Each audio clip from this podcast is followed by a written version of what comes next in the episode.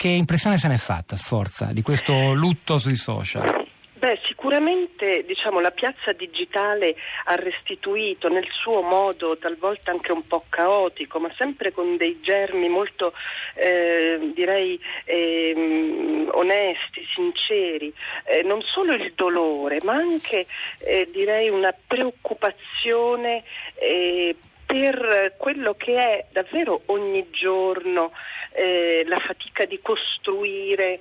Eh, io ecco, mi riferivo in particolare alla sensazione che attraversava le famiglie italiane di costruire una cittadinanza europea che è fatta di tante cose. Noi adesso in queste ore vediamo come di nuovo l'Europa sia sotto attacco e come, ehm, e come questa eh, questa entità che è un'entità politica ma è anche un'entità culturale, è anche sempre di più un'entità emotiva, ehm, sia in realtà eh, un, un, desiderio eh, profondo di tanti, eh, non so dire se di tutti, ma sicuramente di moltissimi.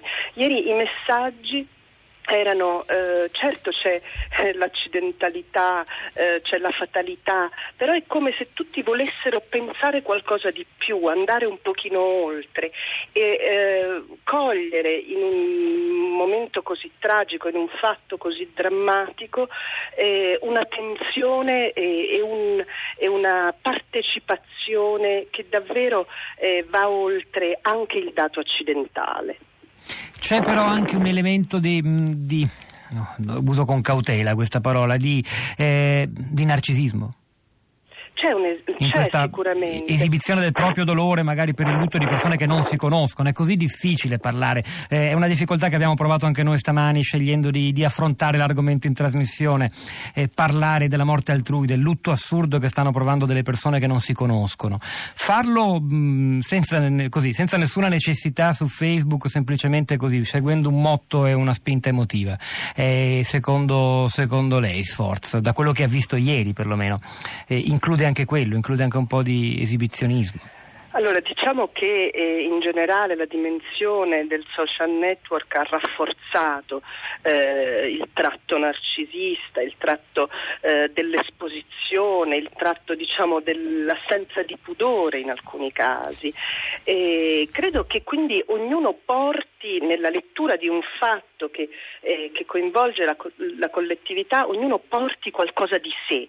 Ecco, sicuramente c'è un, un aspetto eh, riduttivo in tutto ciò. Credo che sia un linguaggio eh, un pochino impoverito per partecipare però a una cosa grande.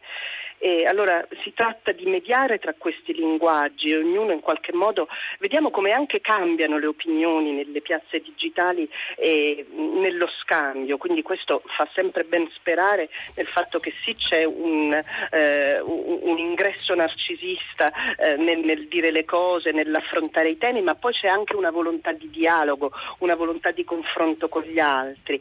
Per cui ehm, sic- sicuramente eh, il, poi c'è anche eh, lo specifico, ecco, sembrano due cose molto diverse il caso della eh, Valeria Solesin e il caso di queste ragazze, perché uno è un attacco terroristico, un altro davvero un incidente stradale e basta.